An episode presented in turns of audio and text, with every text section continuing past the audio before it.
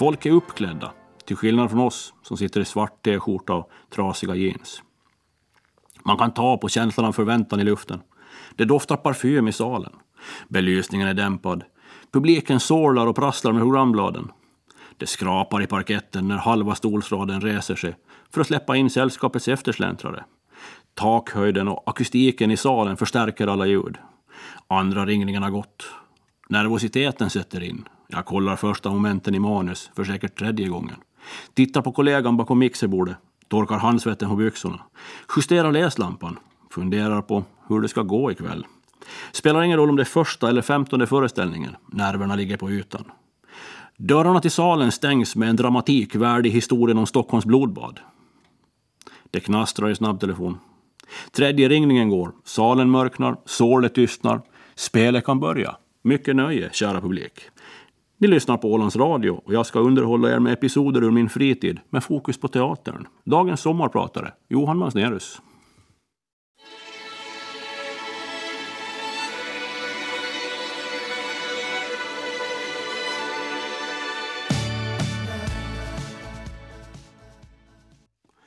Det var God morgon med Thomas Andersson Vi. Så god morgon på er kära lyssnare.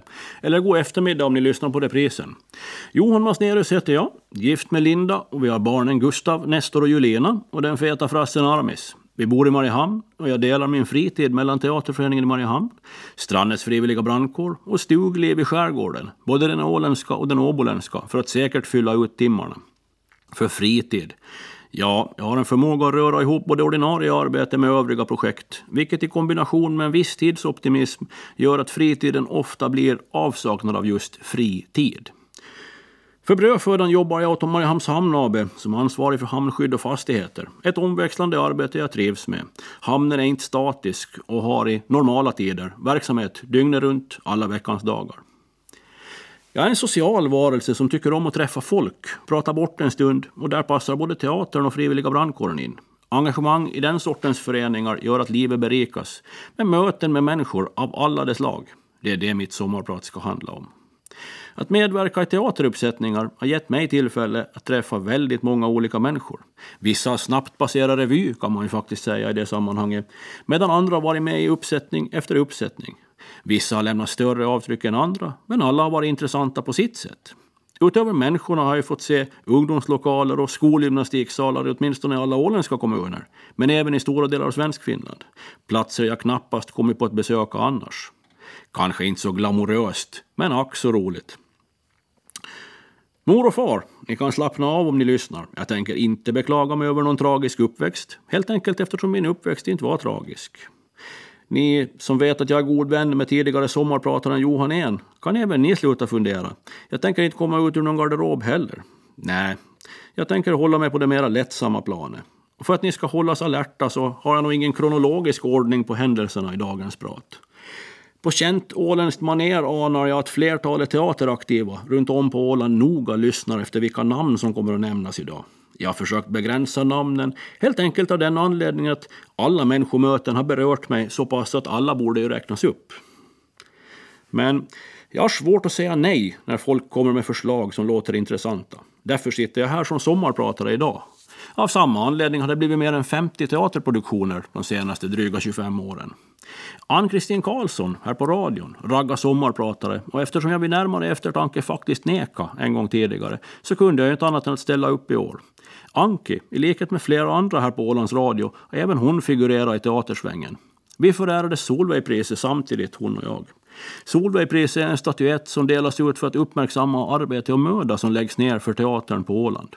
Priset är givetvis döpt efter Solveig Eriksson, teaterföreningens drivkraft i 30-talet år. Men det var före min tid. Att få uppskattning för åratal av arbete i det dolda värmer. Min statyett delades ut efter Smugglarkungens premiär i början av 2013. Den hade ingen koppling till just den pjäsen, men det är lite lustigt att den ljussättningen var jag inte överhuvudtaget nöjd med. Jag är inte den som minutiöst letar efter perfektion, men jag vet när jag hittar rätt känsla. I april samma år föds Nestor, son nummer två, och den fria tiden i kalendern minskar lite igen. När vi nu är inne på att säga nej så finns det en sak jag ihärdigt försöker slingra mig ur, nämligen sommarteater. På sommaren vill jag inte nöta på helg efter helg med repetitioner och föreställningar. Men eh, ingen regel utan undantag. Hembygdens vänner på Sottunga har lyckats lura med mig flera somrar. Charmen är nog litenheten och att hela kommunen är engagerad på något vis. Senaste gången erbjöd jag mig rent av före frågan ställdes. Någonting annat som också tilltalar mig är att lösa oförutsedda situationer, både i min yrkesroll och på fritiden. Att spela på turnéer är praktexempel på sånt. Strålkastare ska gärna hänga så att de lyser i den vinkel och på det avstånd man önskar. Är vi på en välutrustad scen så finns det lämpliga rår eller rör att hänga i. Spelar vi till exempel på lokalen i Sottunga, då är det stativ eller kreativa lösningar som gäller. Då får man kanske inte den optimala vinkeln, höjden eller avståndet. Dessutom ska man samsas om utrymme med publik, dekor och skådespelare. Varje strålkastare ska ha en egen skarvsladd ner till dimmern. Dimmern vill gärna ha en lite grövre kabel och ett trefasuttag. Just på Sottunga är det ganska nära. 25 meter kabel räcker. Tänker ni spela i Kumlinge kyrka, då behöver ni runt 75 meter kan jag berätta. Det är kanske inte bara svårigheter med nej-sägande som spelar in. Jag har ett stort behov av att vara med. En oro för att missa någonting roligt eller intressant. Frun påstår att det beror på att jag är ensambarn och inte haft syskon att strida med. Fast hon är ju ett sladdbarn med en 17 år äldre bror som hon dessutom hävdar att jag har tagit över, så vad vet hon? Men visst har jag lärt mig lite om familj via min fru. Min närmaste släkt är i princip min mor och far, medan ett enkelt födelsedagskaffe på fruns sida börjar på runt 40 personer. Det här var enkel matematik i gästlistan när vi gifte oss på Kökar 2014. I kyrkan spelar förstås en annan teaterbekantskap, likaså kantor Anders Laine, en av mina favoritlåtar på piano, Stormskärsmaja. Här har vi den med Lasse Mårtensson.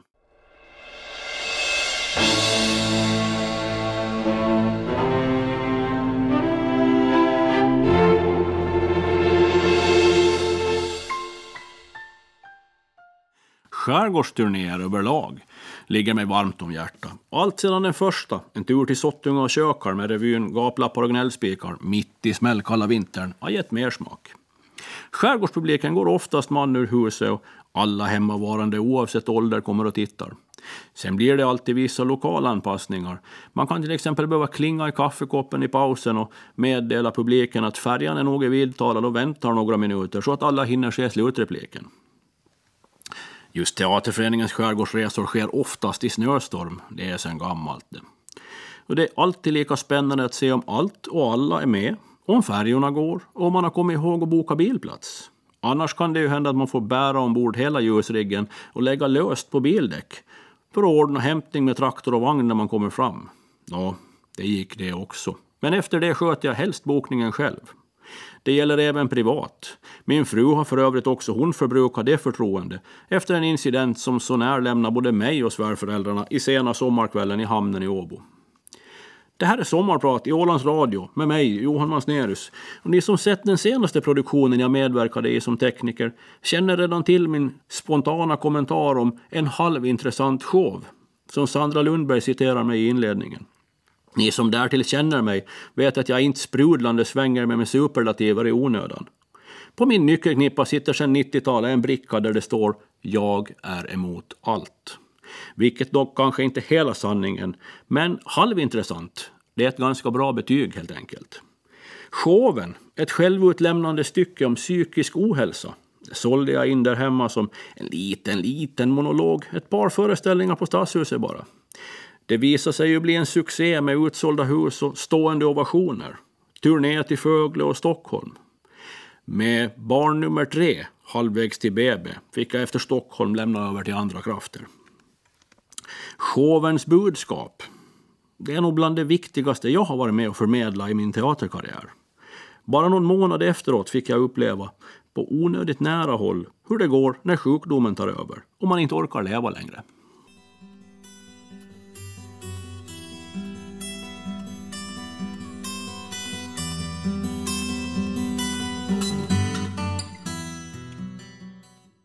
Det var White Lion med When the Children Cries. Som Sandra säger i showen måste vi avdramatisera det här med psykisk ohälsa. Man måste våga fråga hur folk mår och våga prata om det. Av den anledningen berättade vi i klartext om händelsen för våra barn, då sex och nio år gamla. I en annan tid hade man förmodligen inte sagt sanningen.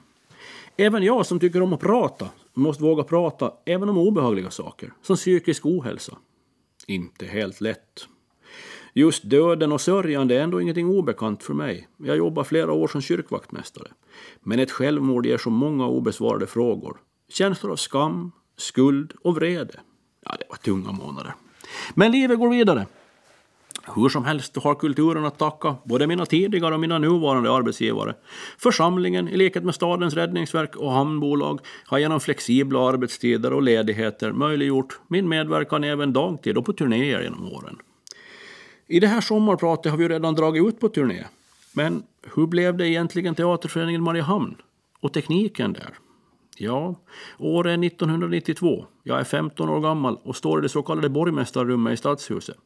Borgmästarrummet för att borgmästaren satt där på den tiden det fanns en sån. Borgmästaren var ersatt av Teaterföreningen som nyttjar rummet som kafferum, syateljé, pausrum och lite till. Bekvämt tillbakalutad i en fåtölj sitter en äldre man med finurlig blick och balanserar en kaffekopp. Vems pojke är du då? Vi börjar från vänster, sa Sven-Erik Björke. Vi stod nämligen flera nybörjare på rad. Ja, när vi alla berättat vilka vi var, då erkände Björke sitt dåliga minne och sa pojkar, pojkar, vi tar det en gång till. Så började min karriär som tekniker åt Teaterföreningen i Mariehamn. Och den har inte riktigt tagit slut ännu. Trots det så har jag nog aldrig formellt varit medlem. Men under alla dessa år hade det blivit ganska många produktioner för Teaterföreningen Mariehamn, men andra kulturproducenter som Nordens institut, Teater Kuling, Teater Elandica, Åbo Svenska Teater och Vasa Teater, med flera. Givetvis har vissa händelser och repliker stannat kvar i minne. Och idag ska ni få höra lite om mig och några teateranekdoter. Jag heter Johan Mansneris och ni lyssnar på Sommarprat i Ålands Radio. Man skulle kunna tro att jag är en flitig kulturkonsument som springer på föreställningar av alla de slag, men så är inte fallet. Jag är hopplöst dålig på att sitta som publik utan att vara involverad på något sätt. Men eh, 2011 tog jag frun i handen. Ja, vi var inte gifta då ännu förstås. Lämnade Gustav, då nio månader gammal, i svärmors vård och åkte till Helsingfors för att se musikalen Cabaret, där Alfons Löblom medverkar. Därifrån kommer nästa låt, Välkommen, med Jan Malmsjö.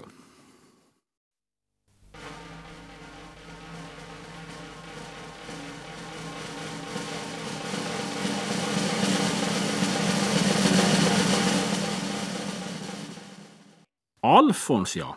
Ytterligare ett människomöte i teaterns regi. Han torde ha varit ännu yngre än mig när han började som biljettrivare. Affe var även projektledare under någon produktion. Projektledare och projektassistenter är den sorten som förbrukas snabbast inom amatörteatern. Jag tror inte samma person har hängt med mer än två produktioner på raken. En projektassistent ska nämligen lösa allas problem, ordna fram en miljon olika omöjliga prylar, hålla ett knippe sura tekniker med kaffe och får samordna en massa upptagna människors kalendrar. Dessutom tenderar de att få skulden för allt det där som inte fungerar. Jag tror det är därför Teaterföreningen numera fördelar arbete mellan alla styrelsemedlemmar. Men eh, minister Röblom blev en gång i tiden till Affe Kaffe. Under repetitionerna hördes allt som oftast i snabbtelefonen Affe, Affe, kaffe till kontrollrummet tack. För han hade lovat hålla oss tekniker med kaffe. Löftet hölls och han kom dessutom in på Teaterhögskolan. Knappast på kaffekvalifikationerna, men det vet man ju aldrig. Däremot spelade han så bra i Cabaret att vi återvände till Helsingfors flera år senare för att se honom i Skattkammarön. Den gången fick den förstfödde följa med. Nestor fick däremot stanna med farmor och farfar i Västanfjärd. Senaste gången jag jobbade med Alfons, då regisserade han Illusionisterna och jag fick återkoka mitt kaffe själv. Och kaffe, ja. Det har nog varit ett måste ända sedan den första koppen någon gång under högstadietiden. I teatersvängen får man snabbt vänja sig av med socker och mjölk. En panna kaffe står oftast på och puttrar, men sockret är slut och mjölken är sur. Här kommer en käck liten visa, visa tillägnad den svarta drycken. Anna kaffepanna med Ove Törnqvist. La, la, la. La, la, la, la, la, la. Ha, ha, ha, lilla Anna var din kaffepanna koka över igår. En som i likhet med mig inte kommit sig ifrån Teaterföreningen mer än någon enstaka produktion är Andreas Brink. I teatersvängen mest känd som Backman. Våra vägar korsades i högstadiet där vi blev involverade i det tekniska när det drog ihop sig till bland annat julfester, modevisningar och inte minst teater. Den längsta titeln i ett programblad stoltserar Andreas med från den tiden. Lyssna noga nu. Snönedfallningsfunktionsassistent. Sug på den ni. Därifrån blev vi mer eller mindre automatiskt kapade till teaterföreningen. Vi började samtidigt. Vi satt på varsin balkong och skötte följespott. Ni vet den där perfekta runda bollen av ljus som darrningsfritt följer den som uppträder. Våra läromästare Martti Rajamäki och Sven-Erik Björke följde oss ända in på 2000-talet. Andreas och jag har delat åtskilliga nattliga timmar, klättrande i ljusriggar och hängande över ljusbord med den eviga kaffemuggen. När vi började så var tekniken mest manuellt arbete. Långsamma toningar i slutscenen gjordes stående på knä för att få armen rak över mixerbordet. Allt som oftast hade man lite för få kanaler i ljusbordet, så man fick stöpsla om i pausen. Ljudet kom från band som klipptes ihop på radion. En snutt olikfärgad remsa indikerar låtbyte. Räkneverket var i flitig användning och tajmingen, ja, den satt i pekfingret.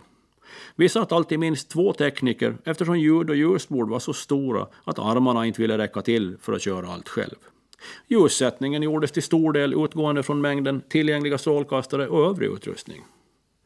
Ja, när man beställde nya glödlampor till strålkastarna, då la man den gamla lampan först i kopieringsmaskinen och sen faxade man iväg bilden för att långt senare få ett paket från exempelvis Italien med en förhoppningsvis hel lampa i. Numera körs ljudfilerna från dator. Ljusbordet är förprogrammerat så det räcker att trycka på knappen vid rätt tillfälle. Behöver man komplettera så är det bara att surfa in, klicka med musen och vifta med kreditkortet så kommer det grejer. Därmed inte sagt att hantverket försvunnit. Inte riggar strålkastarna sig själva och nog ska det ju programmeras också. Förr fanns det också mera folk som hade tid och lust att medverka. Idag har fritiden uppenbarligen blivit dyrbarare. Ett problem som ingalunda är unikt för teatern. Alla föreningar som bygger på frivilligt arbete har liknande svårigheter. Min egen tid har också minskat i linjär takt med små och flera barn. Dock försöker jag envist få ihop samma tid, vilket årligen resulterar i hårda ord, sura miner och nog kompromisser där hemma. Pappa, vart ska du nu igen? Ger samvete en liten snyting. Förr kunde vi vara upp till 15 personer bakom kulisserna i stora uppsättningar. Nu kan man ibland sitta ensam som tekniker med bara en biljettförsäljare som sällskap. Det här är dagens sommarprat med mig, Johan Masnerus. Här kommer en låt från Andreas och min debutrevy.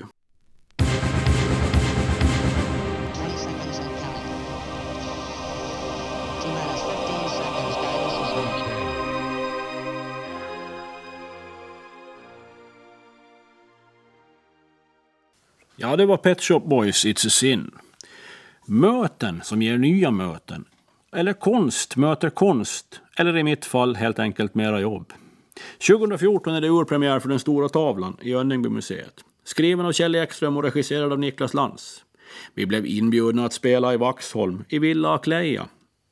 Som i tiderna var vinterbostad åt Acke, en av konstnärerna som pjäsen handlar om. Idag bebos villan av Claes Måser, antagligen känd för många av er från Antikrundan. Själv har jag inte fått så mycket fritid ännu att jag bänkar mig vid det programmet. Vi inkvarterades ståndsmässigt i villan. Publiken fick även en visning av villans konstskatter och medan jag sitter vid ljusbordet, lagom inklämd i ett hörn på övre våningen, hör jag två fina damer dra efter andan högljutt. Det låter ungefär och jag förstår exakt vad de fått syn på. Ni som har besökt Källskär och Grevens utedass vet precis vilken sorts konstverk som tilltalade damerna. För er som ännu bara planerat att besöka Källskär kan jag avslöja att greven uppskattade en viss typ av handdukskrok. Men nu var det människorna och inte konsten det gällde. Lansen och jag har samarbetat några gånger sedan dess med gott resultat. Som vanligt så har vi riggat ljuset på nätterna, skickat bilder och filmklipp, fått kommentarer, programmerat ljusbordet och sen har Lansen kört föreställningarna själv. Vilket jag faktiskt i dagsläget som trebarnsfar föredrar. Rigga och den tekniska utmaningen, men sen lämna över. När jag började satt man på Stadshuset kväll efter kväll med 12 kanaler i ljusbordet som reglerades manuellt. Då gällde det att ha långa pianistfingrar för att få upp rätt regel vid rätt tillfälle. Nu har teatertekniken digitaliserats, vilket jag nämnt tidigare. Man förprogrammerar vilka strålkastare som ska lysa, med vilken effekt och hur snabbt ändringarna ska ske. Att köra en föreställning har blivit mycket enklare. Den här produktionen gick det väldigt bra. Alla var nöjda, även jag. Men eh, för att ladda upp inför nästa anekdot inleder vi på temat mor. Här kommer Mamma Mia med ABBA.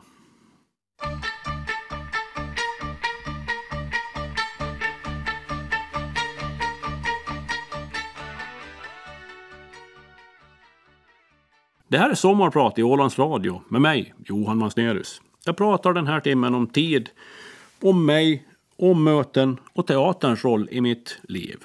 Britt mor. Det var en minnesvärd skärgårdsproduktion i resandes tecken med en massa släpande och konkande. Den sattes upp i samarbete mellan Kökar ungdomsförening och Teaterföreningen i Mariehamn. Givetvis då med repetitioner på båda ställena. Premiär på Brandkårshuset i Fögle-Degerby, föreställningar i alla skärgårdskommuner plus Stadshuset och Önningby museum, före det byggdes ut. Just där måste vi tekniker gå in före publiken för att alls rymmas med. Dekoren var allt annat än turnéanpassad, men vi var många med som bar. Då Ålandsdagarna gick av stapeln i Helsingfors det året spelades Brittmor i domkyrkans krypta. Nog en väldigt trevlig spelplats, men det visade sig snart att jag saknade ungefär 50 meter skarvfladd. Ja, efter lite ringande och luskande fanns det plötsligt kabel att hämta bakom en blå container i hörnet av torget. Hyran var tio mellanöl som enligt instruktion lämnades på samma plats. Slutet gott, allting gott. Britt-Mors skådespelare fick även äntra Åbo Svenska Teaters stora scen. Den gästade jag efter en bättre nattbåtsresa utan hytt. Men att klara av sömnbrist, det är en bra egenskap både inom brandkåren och teatern. Det blev året efter en värdig avslutning på hela projektet med en evighetslång bussresa till Amatörteaterfestivalen i Harstad i Nordnorge. Där fick vi den bästa teknikrecensionen någonsin. Ett diskret men raffinerat bruk av ljus. Att min kollega nödgades hyra en CD-spelare på Torn och lyckades få räkningen skickad till kulturdepartementet i Oslo, det gjorde inte historien sämre. Med människomöten kan även språkförbistringar uppkomma. I början av 2000-talet hade Nordens institut en flerårig teatersatsning med nordiska samarbeten.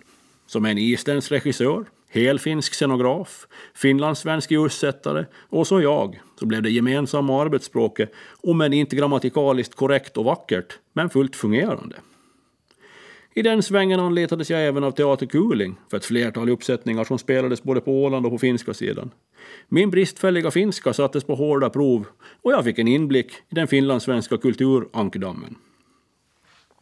Jag har alltid sett Stadshuset som min hemmaarena, men när Teater Alandica drog igång sin verksamhet just satte jag Fröken Julie, men körde inte föreställningarna. På premiären blev jag inbjuden att sitta på första raden i Alandicas teatersal, där man sitter väldigt nära scenen. Det var för mig en intressant men obehaglig upplevelse. Svårt att beskriva det för en oinvigd. Men när jag satte mig ner fick jag plötsligt en olustig känsla av att vara på fel plats och närmast tvångstankar om att skådespelarna skulle komma av sig när de såg mig där. Givetvis agerade de professionellt, så min rädsla var ju helt obefogad. Men jag undviker att sitta längst fram efter det. Hela tiden så har teatertekniken varit en bisyssla vid sidan av ordinarie jobb och förpliktelser. Men hösten 2007 vikarierade jag som utbildningssamordnare på Räddningsverket. Telefonen ringde. Det var en dam från Vasa Teater som hade hört att jag hade svårt att säga nej. De behövde en tekniker för en regionturné i Österbotten, mars 2008. Kunde det vara av intresse? Jo tack, så blev det. Ungefär en månad på hotell med Vasa som bas. Varje dag ny spelplats.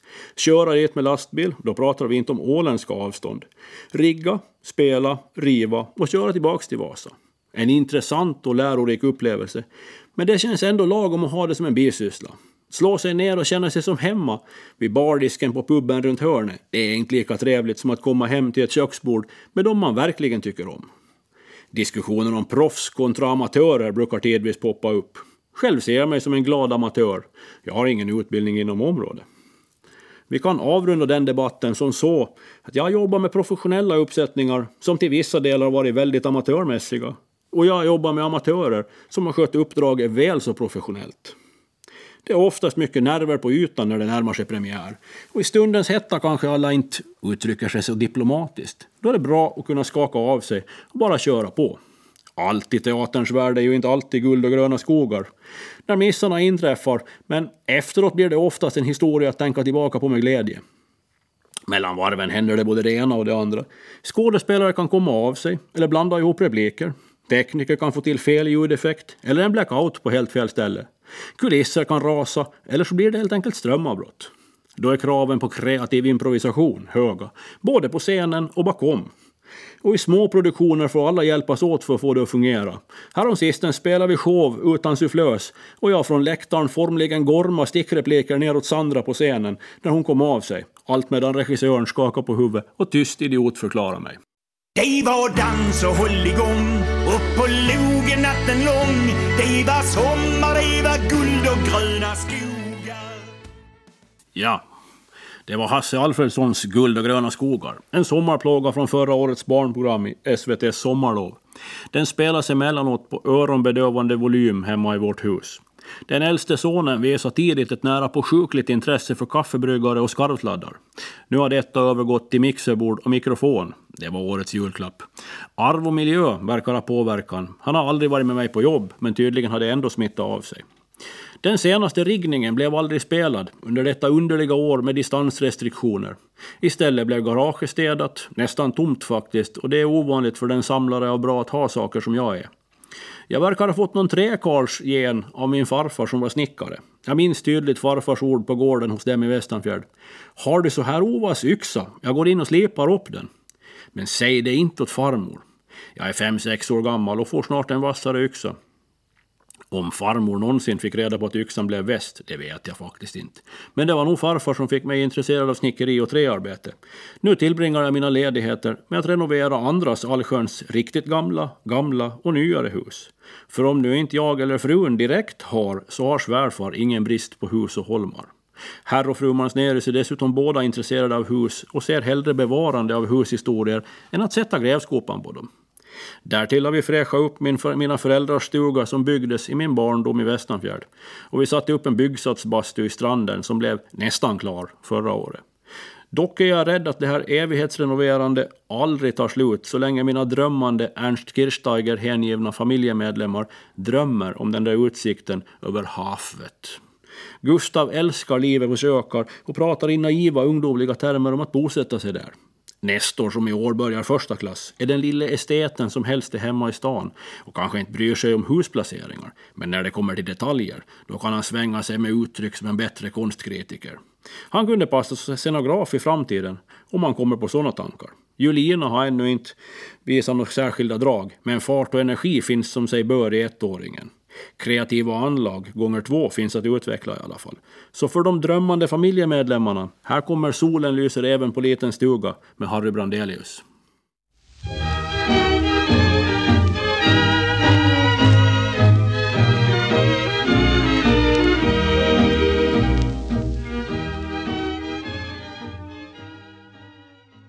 Jag står för hamrande på kökar, men fiskande, eller som Lindas bror och jag brukar säga, tokfiskande. Det får svärfar stå för så länge han orkar. För den dagen han släpper näten, då är det illa. Då blir det nog att äta korv eller plättar. Kanske min egen hemkunskapslärarinna ser till att det inte blir så ensidigt alla dagar. Ledigheterna på kökar skulle nog många andra se som arbetsläger, men som den jag-sägare jag är, är det nyttigt att det inte är möjligt att åka in på jobb. Det är i alla fall bäst att renovera på nu, ifall jag måste börja med det där fiskande. För är det någonting som tar tid är det fiske, har jag sett. Här kommer det gå att fiska med Gyllene Tider.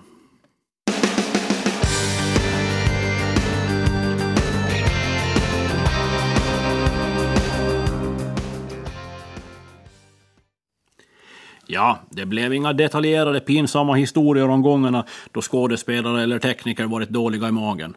Det händer inte bara som man hör i tv-intervjuer från de stora scenerna. Nej, det förekommer även på mindre scener. Inte heller så mycket skvaller om möten mellan människor på scenen som lett till nya kärleksrelationer i det privata. Pinsamma utskällningar som avslutat samarbeten. Nej, den delen spar vi på. Som sagt, människomöten kan vara oväntade, förvånande, trevliga eller bara ge visdom på ett eller annat sätt. Nu tackar jag, Johan Masnerus, dagens sommarpratare, snart för mig och avslutar med kärleksvisan med Sara Dawn Finer, tillägnad min fru Linda. Det blev några nätter av textskapande den här veckan efter att barnfötterna slutat tassa på golvet. Det visar sig att konsten att prata med folk och skriva ett sommarprat inte riktigt samma sak. Jag fick i tidig sommarnattstimme lite sarkastiskt höra det var ju tur att du inte fick för dig att skriva en roman.